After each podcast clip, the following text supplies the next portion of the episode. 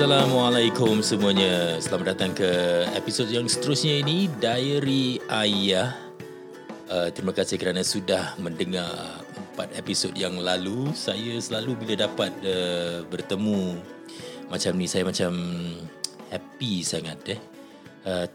Minggu ni macam diary saya ni agak padat dan macam-macam benda berlaku. Dari segi emosi, dari segi bisnes dan sebagainya, Masya Allah. Tapi saya happy sangat bila datang buat podcast ni kerana saya dapat macam dia relax lah. Bila buat podcast ni relax lah, tak macam buat kandungan lain, video dan sebagainya. Jadi terima kasih banyak-banyak kerana teman Sujimi. Malam ini sebenarnya saya nak buat diary ayah ni berbeza sedikit. Saya nak undang seorang ayah lain. Saya nak telefon dia dan saya nak dapatkan pandangan dia tentang 3 perkara. Dan sama-sama kita dengar perkongsian dia. Sebelum tu saya bacakan tweet yang saya nak kemukakan malam ini, okey? Okey, tweetnya berbunyi begini. Anakku, jangan lupa kongsi rezeki dan ilmu dengan keluarga. Usah tunggu mampu baru nak kongsi, kerana kemampuan meningkat bila ada sifat ini. Makanan yang dikongsi lebih sedap rasanya, ilmu yang dikongsi lebih bijak pemiliknya, dan wang yang dikongsi bersama keluarga akan berganda.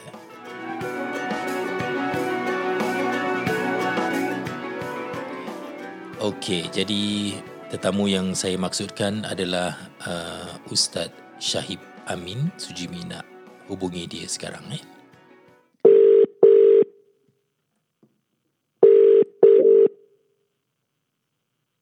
Kita tunggu dia. Assalamualaikum. Waalaikumsalam. Waalaikumsalam. Waalaikumsalam. Apa khabar Ustaz? Baik. Terima kasih. Ini first time saya buat call dan dengar tak suara saya ni? Dengar okey. Jadi Mai, how about Mai? Alhamdulillah saya dengar dengan clear. Ni kat office ke apa ni? Yeah.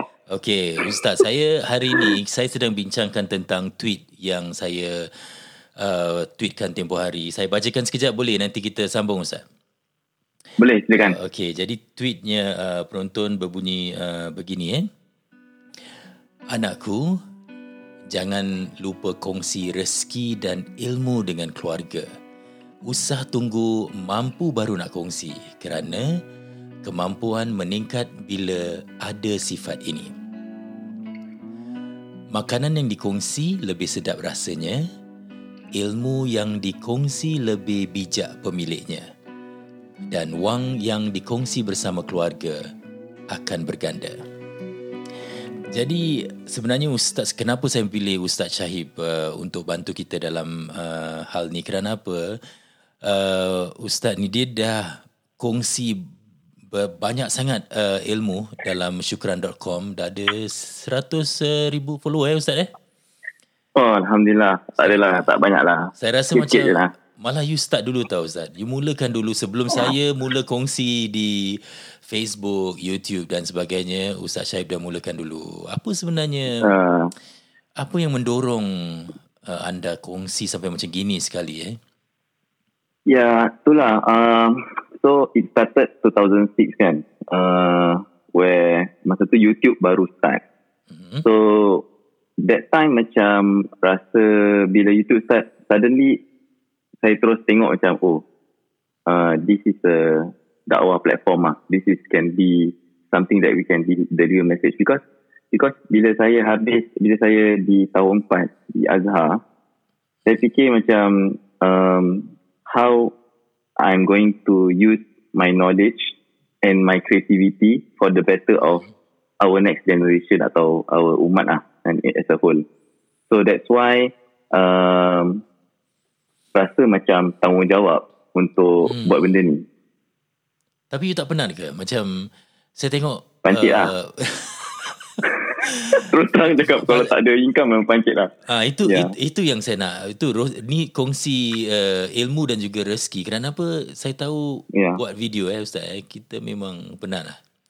Orang kadang-kadang tak tahu betapa penatnya nak buat video ni, walaupun dia 3 minit, seminit, penatnya sama. Tapi bila mula-mula you kongsi kan, income tu datang tak?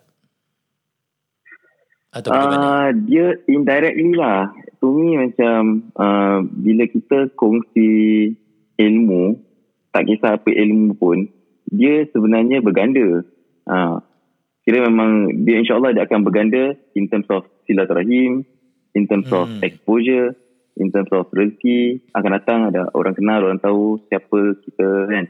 Itulah. Mungkin you dapat berikan dia punya trail kerana apa? Mungkin ada yang kita belum nampak lagi tau. Kita punya apa tu, rezeki bila kita kongsi kita tak nampak. Maksudnya tadi you cakap indirectly kan? Dia tak secara langsung kan. Tapi bagi orang yang mungkin belum start nak kongsi ilmu, bagaimana rezeki tu datang sebenarnya? Dalam bentuk apa? Mungkin dapat kasih detail sikit. Wow. Kalau nak cerita rezeki datang detail tu macam kerja Tuhan je. Tak ada, maksud saya bagaimana faham. Dia boleh bantu you dalam kerja ni. Kenapa you business sendiri, you perniagaan sendiri. Betul. You tak ada kerja dengan orang lain. Malah ini usaha keringat you sendiri kan. Ya. So okay, so bila saya dulu bila saya buat design, so bila saya nampak macam ada satu message, Ni kira time unity lah. Bila saya nampak macam message yang interesting, ataupun bila saya belajar satu benda yang baru, saya rasa macam I want to do it in a poster form. Ni dululah, ni zaman before Facebook, before apa semua kan. Sebelum social media. So bila saya buat before social media, so bila saya buat design macam whatever that I learn, macam saya jadikan macam mind map ataupun macam poster, something that can help me to understand the subject, and then I share with my friend lah, share the notes apa semua untuk help dalam exam ke apa gitu. So lepas tu suddenly dia jadi macam I've become the note expert, you know. Oh, so ada demand lah, orang cari you. The creative part lah macam. So lepas bila orang dah nampak macam for creative benda, kita panggil Syahid. Lepas tu saya dilantik jadi dalam perkemas atau dalam apa student club tu, saya dilantik jadi unit IT. Nak kena design magazine. Jadi dapat cabaran baru lah. So I love new challenges, and I learn to do magazine on the spot tau. Kira macam dia suruh, tapi macam I don't know. Then tentu internet pun okay lah, macam boleh research apa semua. Then buat benda tu, then dah jadi graphic design. Ini kira you self-learn lah Self-taught yeah. Memang nak kena ada that jiwa ingin tahu yang mendalam lah. Kalau nak menceburi dalam bidang-bidang kreatif ni kan. So lepas tu bila dah dapat graphic design, dia sampai kepada student liaison officer dekat MUI. Dia tahu yang dalam budak-budak mesti perkemas ni, Syahib boleh do the creative side design apa semua. Okay. Yeah. Jadi dari situ mereka cari you lah, cari it leads to a job lah. Okay, saya faham. Tapi kalau bagi anda yang belum mengenali Ustaz Shahib ni, you mesti pergi dia punya website syukran.com ataupun Facebook dia. Saya sendiri engage Ustaz Shahib untuk saya punya website sujimi.com tu. You kalau tengok dia punya design, itulah Ustaz Shahib punya design. InsyaAllah. Ustaz, you setuju tak bila saya katakan rezeki dan ilmu yang kita kongsi dengan keluarga itu, dengan keluarga kita sendiri dulu sebelum kita kongsi dengan orang luar tu, dia boleh berganda.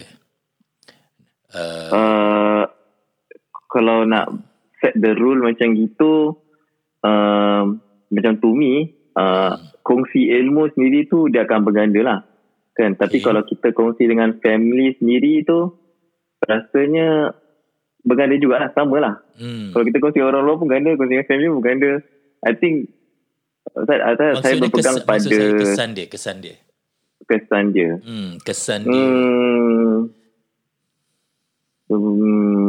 tu lah macam okay, for example saya imagine sekarang ni saya ada anak yang darjah 1.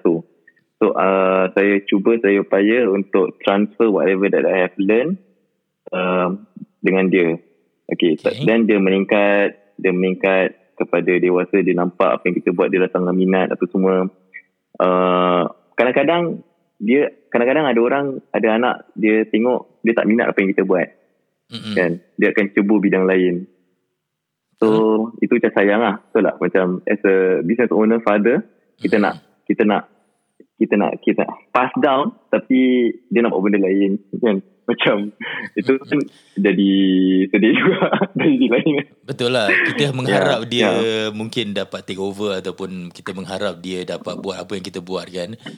Boleh kita kasih dia tips sikit, tapi you pun seorang ayah, sebagai seorang ayah kan, your prinsip dalam mengongsi ilmu ni dengan anak-anak dulu ni macam mana? Because I nampak you dalam video cara you nak ajar anak you.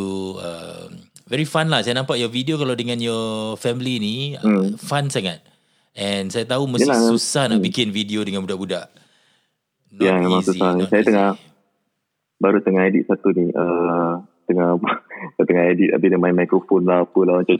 Diorang lagi sekarang dah nampak mikrofon, diorang pantang lah macam terus nak hello. Oh yelah. Nampak kamera je nak air. Tu waktu tengah ni age yang curious Tapi apa your prinsip bila you nak kongsi ilmu dengan anak-anak? Ya, memang kita nak kena first kali anak-anak lah, kita memang tanggungjawab, itu amanah. Memang kita nak kena ajar dia. Kalau bukan kita yang ajar dia, nanti orang lain yang ajar. Maksudnya kita yang ajar dia. Baik dan buruk kita kena ajar dia. Itu yang saya pegang lah. Okay. So macam kita introduce dia.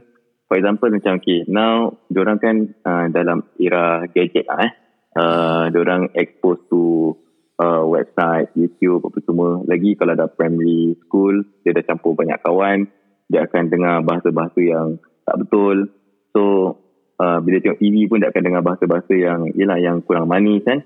So kita sebagai ibu bapa, kita tak boleh elak macam biar dia pandai-pandai sendiri lah. Tak ada, kita to me I think kita yang kena involve. Kita kena introduce this is wrong. Ingat pesan ayah, why it's wrong. And also I interview this one person, nama dia Fidaus.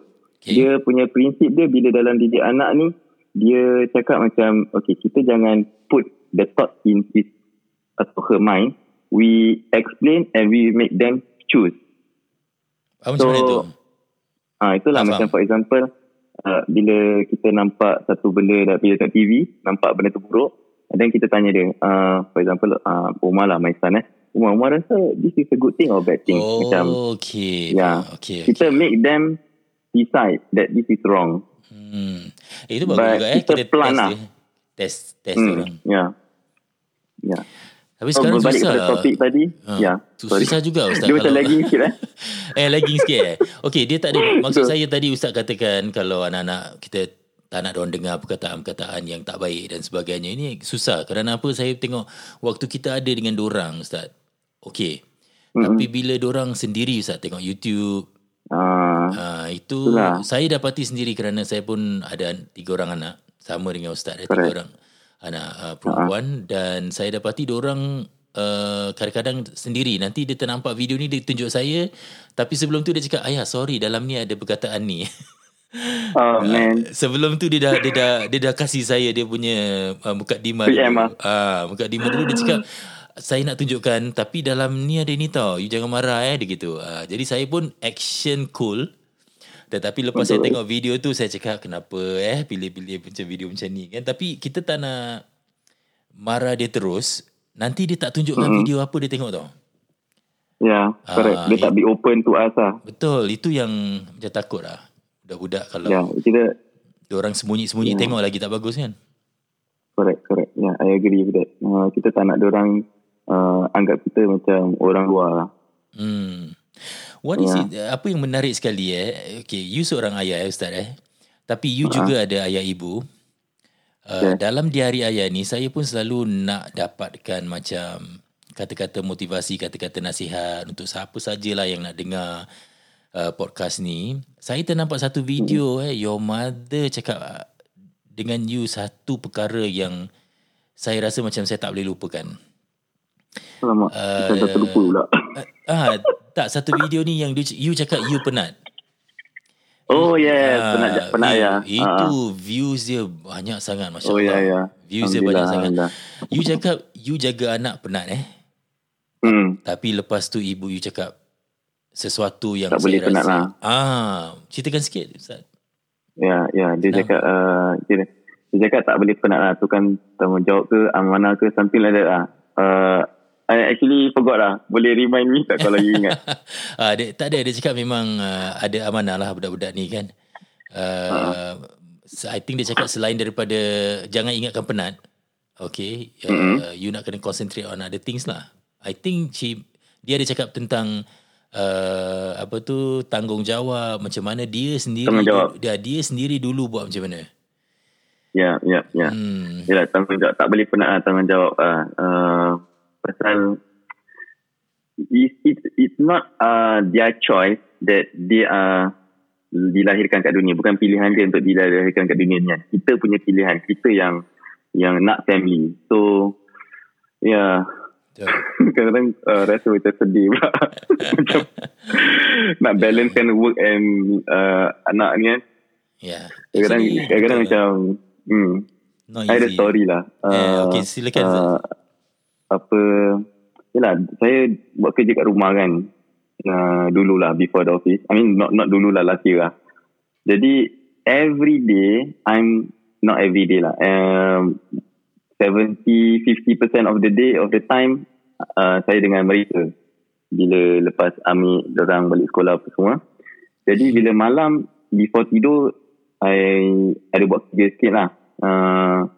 So nanti, atau petang-petang nanti diorang tengah main kan, nanti kejap masuk bilik masuk dalam my home office lah. Ayah duduk macam seorang-seorang masuk tunjukkan apa yang dia buat lah. You marah tak? Itulah, before that thing happen, before I ada anak, I watch this ceramah daripada Ustaz Nouman Ali Khan lah.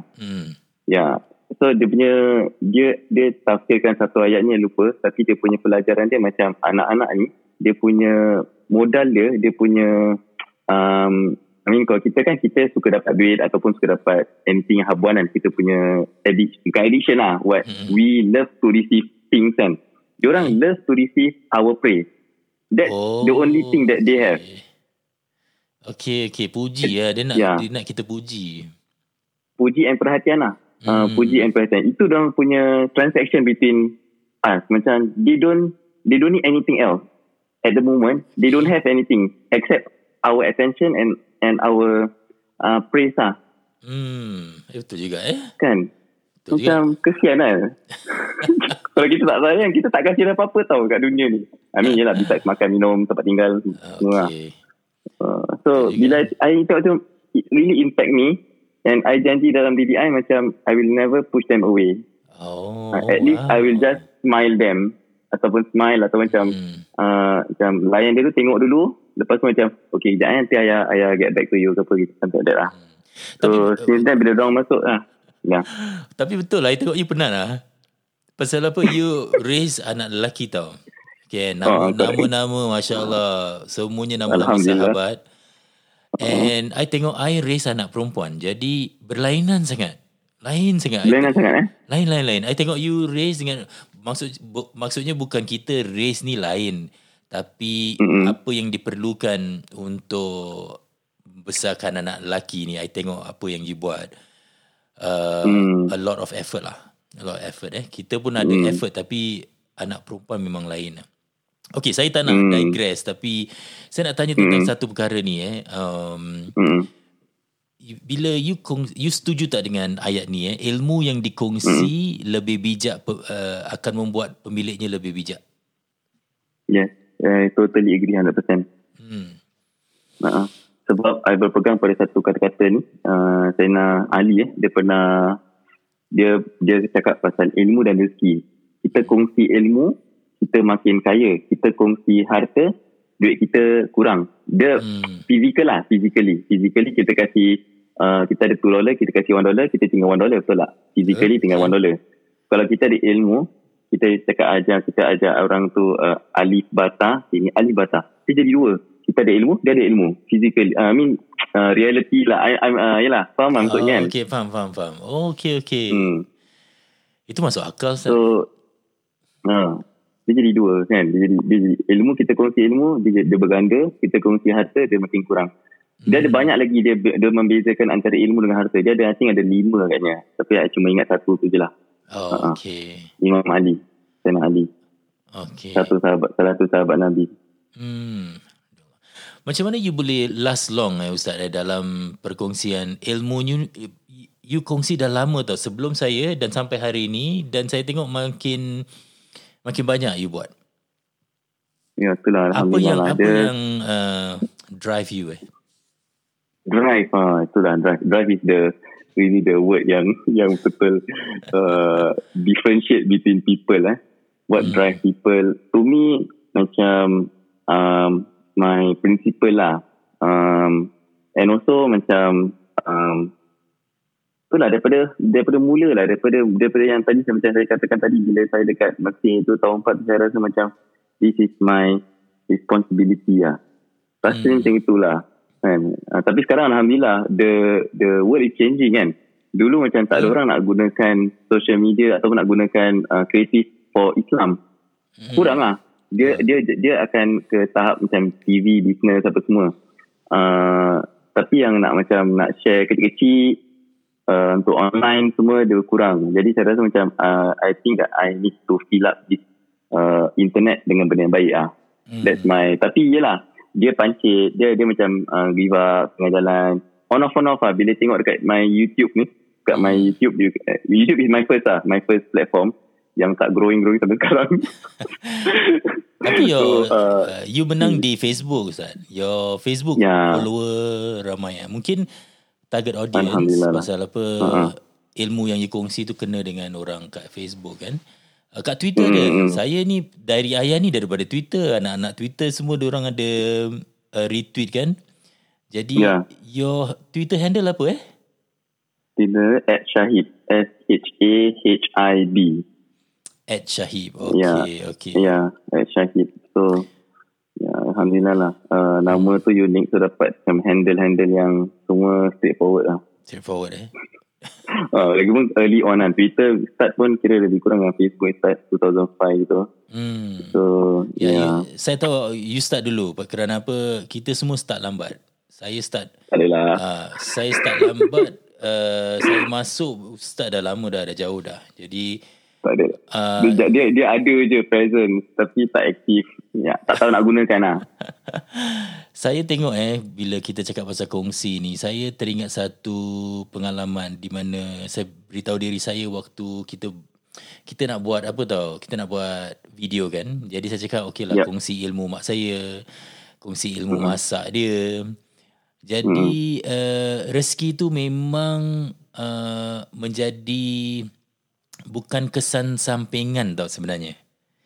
Ada orang kata tak apalah, kongsi-kongsi nanti ada rezeki datang kan. Sebenarnya dia kesan utama tau Ustaz, bagi saya lah.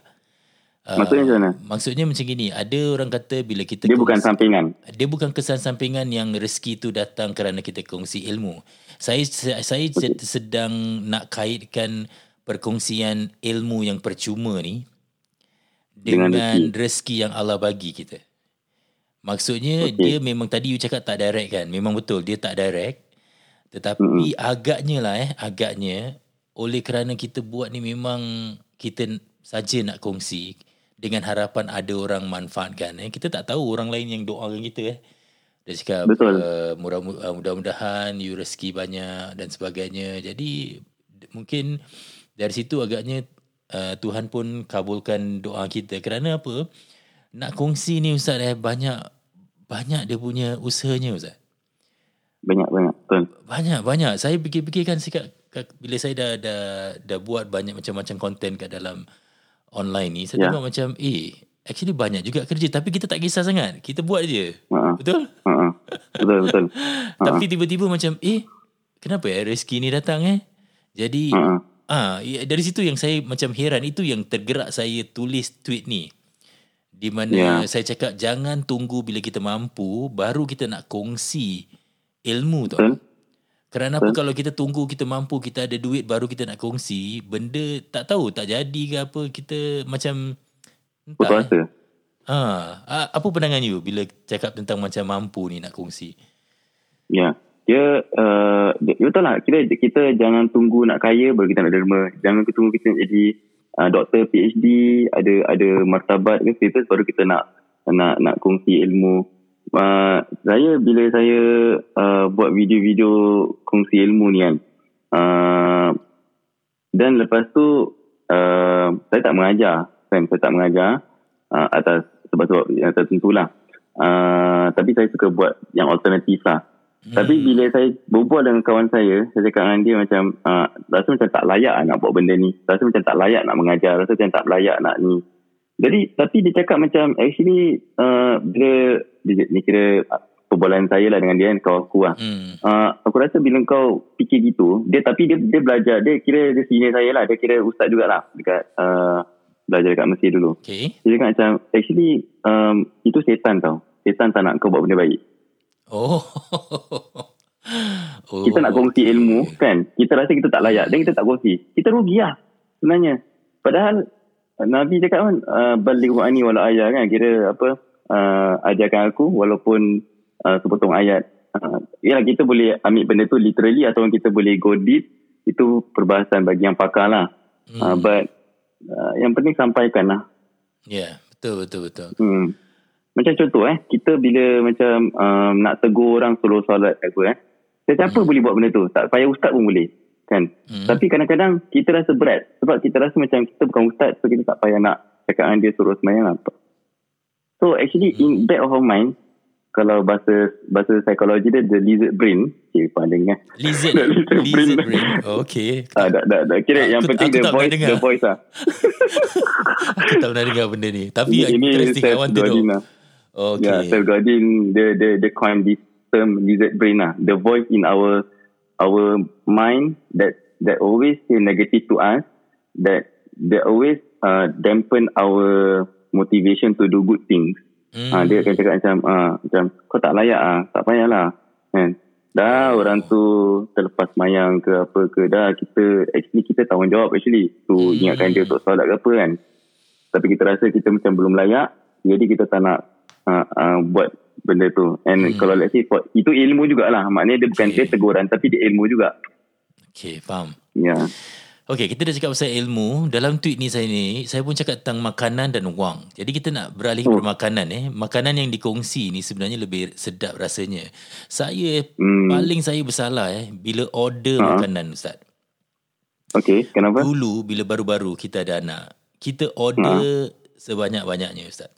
Maksudnya kita ingat anak kita ni macam tak cukup makan.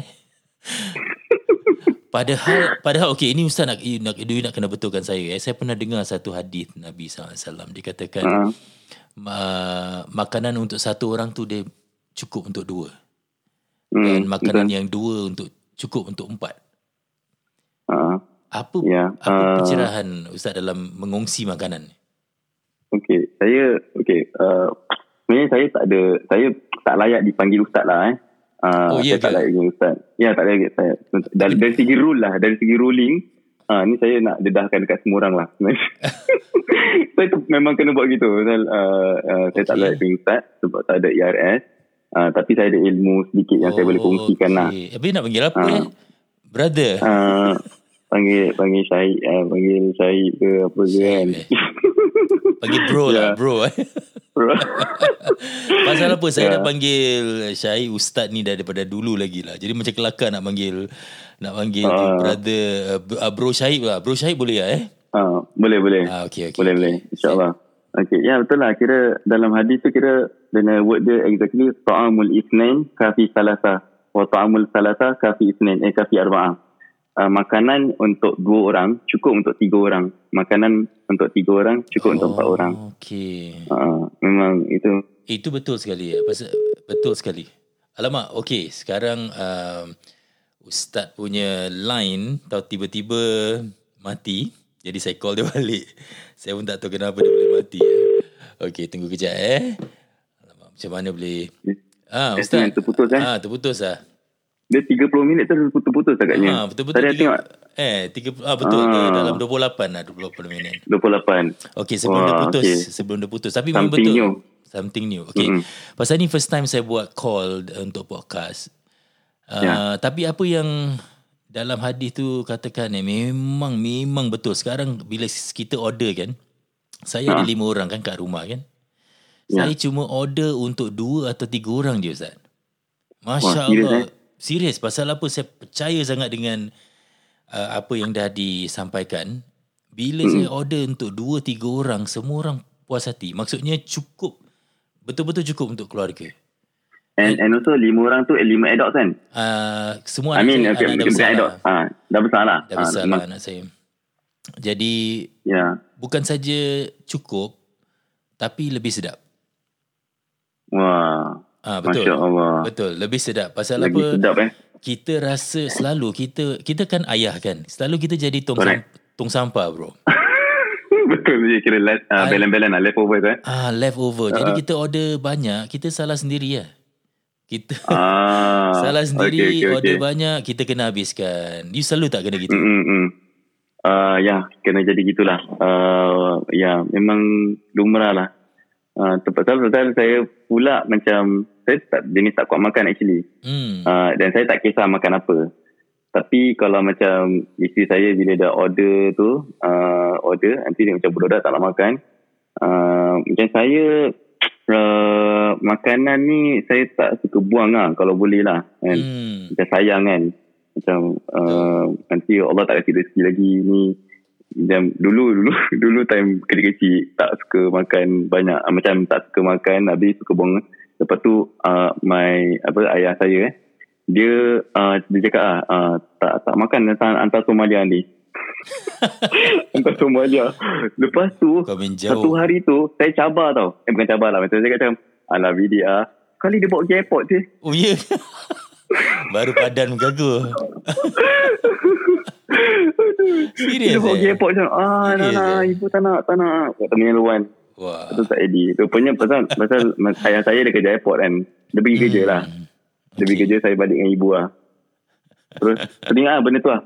Setiap kali macam makan aja, macam tak habis, macam kena juga try. Tapi kadang-kadang dah terlalu penuh pun terpaksa juga kan.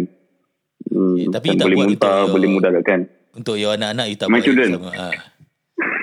Nak try juga. Try. Nak try juga. Aduh, apa ni dikatnya. Ini yang paling terakhir, komponen benda yang patut kita kongsi, yang paling akhir. Yang saya tweetkan. Wang yang dikongsi bersama keluarga akan berganda, Ustaz. Apa pengalaman you? Apa pengalaman you dalam hal ni? Pasal apa kita wang yang dikongsi bersama keluarga, maksudnya kita sumbang balik kepada keluarga, dia akan berganda. Betul. Itu saya agree, dan ada juga pengalaman sedikit lah. Macam lah kita bisnes kan. Saya punya perjalanan bisnes ni tak macam abang lah kan. You macam pop terus tinggi. Wah, jauh high. Dia jangan salah cakap. Bukan pasal drug high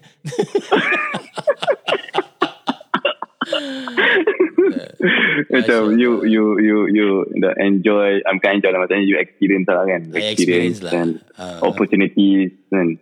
Macam saya kira really struggling lah, bukan struggling apa lah, kira tak besar, macam tak tahu macam mana cara, just nak buat aja tapi tak tahu cara. Dan alhamdulillah lah, lepas jumpa abang dan learn a lot, belajar macam mana, dan dah boleh berjalan lah, kira daripada merangkap berjalan. So dulu bila baru kahwin memang macam tak boleh nak menampung lah. Kalau saya seorang kira macam anak-anak apa isteri memang tak makan lah. Jadi isteri banyak membantu. Jadi isteri banyak membantu dalam pengurusan. Kira lepas tu mungkin lah ada time tu macam macam tak bagi nafkah lah, tak bagi nafkah yang fix lah. Ada kalau ada tak ada lah gitu. Kalau macam ada lebih, okay, dia kasi. Tak ada macam every month, okay, every month ni every month tak ada. I'm not like that lah dulu masa baru-baru kahwin. Okay. Habis lepas tu satu part tu saya buat interview Ustaz Syed Mustafa. Then dia cakap macam bagi nafkah ni kira walaupun sikit, tapi kita punya memang kita nak cuba contribute walaupun tak bermakna lah bagi dia, bagi keluarga macam tak doesn't affect anything. Macam let's say kalau kita punya gaji macam maybe 800 ataupun 500 ke, habis dah bayar rumah ke apa, dah habis kan, dah habis. Tapi kita ada duit belanja sikit. Let's say kita ada duit belanja tinggal 50. Dan kita kasih 20. Ini just roughly lah kan. Kita memang nak kasih sangat, kita bagi 20. Kan? Ataupun kita belanja makan ke apa kan. Memang niat nak membantu lah. Tapi isi gaji 5,000 kan, for example. Macam comparison dia 800 dengan 5,000. Macam tak match kan. Okay. Tapi kita nak bagi juga. InsyaAllah dengan niat yang tu, memang walaupun sikit kita kena kasih juga. Sebab dia memang mendatangkan keberkatan lah. Ya, betul. Ya. So in my story macam bila I lepas dah dengar benda tu, then I practice, then Masya Allah macam it happens lah. You nampak sendiri. I dapat rasa lah macam memang betul lah. Memang kena kasih. Memang that's the way. That's the way untuk kita nak achieve apa yang kita nak. Itu itu memang satu benda kita memang kena buat Ustaz. Pasal apa saya rasa macam kalau tak buat memang tak patut lah. Saya dalam perkara ni memang saya dari dulu bila waktu kerja ke atau dah bisnes kan, saya memang itu satu perkara kasih mak semualah. Kasih mak memang kita kena buat. Bukan kasih je bagi saya. Pasal apa saya dah sebelum saya kerja tu, malah bila saya mula kerja, saya dah macam dengar satu ayat ni dalam Al-Quran. Dia kata kalau dengan mak bapak kita, kita mesti kasih yang paling baik. Maksudnya jangan, kalau kita beli makanan, jangan spare-spare makanan tak habis kasih. Nak kasih diorang, kasih yang terbaik lah. So apa yang kita boleh kasih, kita kasih yang terbaik lah. Kita cubalah kan. Correct. Jadi dengan keluarga saya pun gitu, dengan anak-anak ataupun dengan isteri saya. Satu perkara yang saya tak kisah sangat tentang diri saya ni, kalau saya misalnya saya tak beli baju, tapi anak mesti beli baju.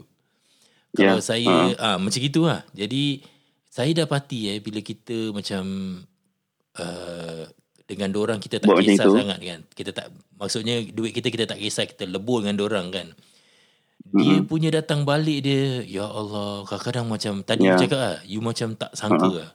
Macam biar betul lah benda ni datang balik macam ni itu lah. Jadi dia punya Okay sorry, you nak cakap apa tadi? Tak ada, I think that's why you have a early success, because you believe in that early on. Kira dulu kan awal-awal tu kira macam you believe that early on kan. Jadi waktu dia datang lagi, balik berlipat ganda. Waktu single lagi. Ya. Alhamdulillah. Yang dengan ini pun sama Ustaz. Kalau macam saya bagi diri saya, saya percaya satu perkara lagi. Kalau kita nak travel jauh Ustaz, pasal Ustaz pun suka travel Kalau kita nak bagi saya lah kalau kita nak travel jauh dengan anak-anak dan keluarga, bila kita travel tu kita jangan lokek. Dengan maksudnya bila macam saya pun dulu baru-baru kahwin, kita pergi Malaysia je lah. Dekat-dekat Sentosa ke Batam ke. Tapi bila kita pergi kat situ kan, kita dalam hati saya lah, saya niat kalau lah aku belanja anak-anak aku dengan isteri aku kat sini kan, aku harap benda ni boleh pergi jauh lagi. Maksudnya negeri jauh. Jadi Alhamdulillah dapat jugalah pergi jauh sikit kan. Ya. Itu yang best tu. Kalau cakap saya travel itu memang your pet project you memang suka Itu saya pasal jalan seorang lah, travel seorang kan. Hashtag jalan seorang. Tapi masalahnya macam benda saya memang nak sangat bawa isteri travel lah, tengok dunia kan, dengan anak-anak semua. Baru-baru ni selamat tak nak cerita lah. Kenapa tak nak cerita pula? You dah on ni, you dah on air ni. Okey lah. Saya dah berjaya lah, bukan berjaya lah, maksudnya saya dapat lah bawa mereka jauh sikit lah, macam pergi Japan gitu kan. Itu video bagus tu. Yo, kalau yang lain sedang mendengar, you belum tengok video, I think that one ada more than a million views. Ya, 1.4 gitu lah. 1.4 million views, Masya Allah. Itu nak check balik, dah lama tak check. Dah lama juga, 3 tahun lepas. So, yalah, Alhamdulillah lah. Tapi isteri saya bila dengan anak-anak, itulah kena tengok video tu, kira macam cabaran dia lah, cabaran travel dengan anak-anak kan. Anak-anak kecil dalam flight tu, memang isteri saya serik lah. Lepas tu kita pergi lagi tau, tapi sama Elsa baik, jauh jugalah, Asia juga. Saya cakap dengan tak apa ni dah besar, dia okey. Then saya cakap dengan isteri saya, tak apa, you masuk dalam flight, you tidur, you jangan fikir pasal budak, I yang fikir, I yang dukung dorang, I yang settlekan dorang semua. Bagus. Tapi pun dia pening. Pun dia macam dia dengar budak nangis, macam dia tak boleh handle lah. Memang not easy lah bawa budak-budak Saya bila budak-budak kecil paling jauh pun kita pergi, saya pernah pergi Korea dan Australia Tapi itu yang saya katakan, anak lelaki dengan anak perempuan lain kan. Bagi anak saya, diorang tidak aktif lari-lari dan sebagainya lah, tidak. Jadi bila kita travel pun Alhamdulillah kita boleh tidur dengan diorang. Macam jackpot. Bestnya. Macam dapat jackpot saya tidur. Pasal diorang suka, diorang suka macam bila dapat dah duduk kan, kita dah on dia punya TV ke atau game ke apa kan, diorang suka sendiri. Diorang tak nak kita kacau pun. Itu sebab bila saya tengok video itu dia, bila saya tengok video yang ada ni, yang you buat ni, jadi saya cakap Masya Allah, lain betul. Itu yang saya cakap lain. Itu sebab saya cakap you penat. Tapi masih-masih tapi saya tak berani nak cakap apa-apa, takut kita pula dah terkena Itulah, tak ada nak, InsyaAllah lah. InsyaAllah. Masya Allah. Ini doakan on the way nombor 4 lah. Lelaki juga. Masya Allah. Jadi you dah complete You dah complete. You belum announce lagi kan? Atau orang dah tahu Orang dah tahu lah. Family friends dah tahu lah. Dah nampak lah, perut dah besar. Lagi sebulan lah. Ya. Lagi sebulan. Masya Allah. Kira ini kita dah tahu lah nama dia. Itulah, everyone expect lah. Umar dah ada, Ali ada, Abu Bakar ada. Yang tak ada siapa lah, jawab sendiri lah kan. Alhamdulillah lah. You kira betul-betul you dikelilingi dengan sahabat Masya Allah. InsyaAllah.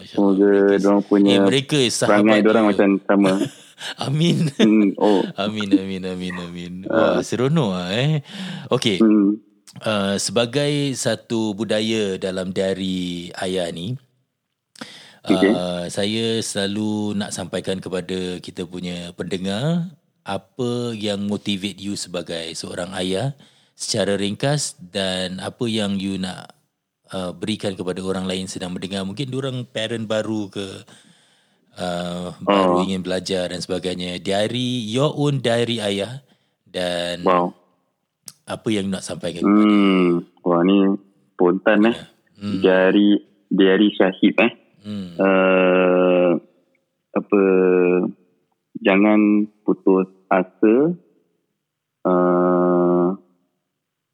Jangan putus asa, never lose hope jangan putus asa dengan anak-anak, jangan putus asa dengan isteri, jangan putus asa dengan hold on.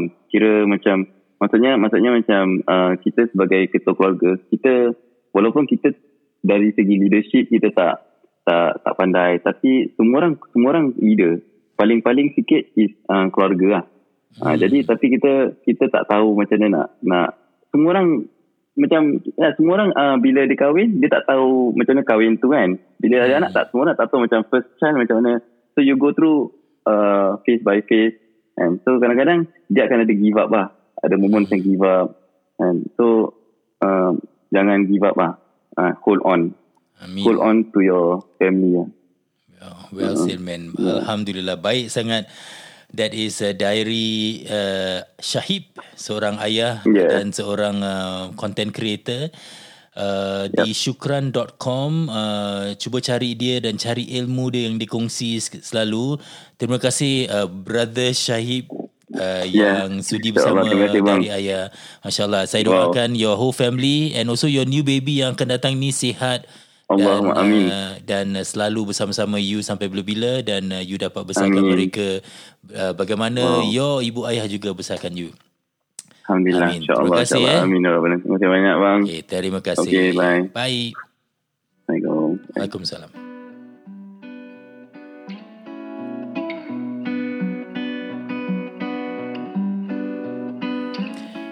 Okay, agak lain sikit Diary Ayah hari ini. Jadi berikan Sujimi feedback kalau anda suka format ni, di mana saya bertemu dengan ayah-ayah lain. Semua ayah berbeza, tapi kita semua sebenarnya sama. Tujuan kita nak membesarkan keluarga dan anak-anak dengan cara kita sendiri, dengan ikhlas. Kita juga nak pahala lah dan kita nak syurga. Perbualan saya dengan Brother Syahib kita tadi berlandaskan dengan beberapa perkara yang saya tweetkan tempoh hari. Jadi saya ingin akhiri Diary Ayah ini dengan membaca tweet saya sekali lagi. InsyaAllah kalau anda ada ingin menulis kepada saya, tulislah kepada sujimi.com atau ke sujimi.com, dan mungkin dapat berikan saranan siapa harus saya jemput untuk podcast saya ini. Jadi anakku, jangan lupa kongsi rezeki dan ilmu dengan keluarga. Usah tunggu mampu baru nak kongsi, kerana kemampuan meningkat bila ada sifat ini. Makanan yang dikongsi lebih sedap rasanya, ilmu yang dikongsi lebih bijak pemiliknya.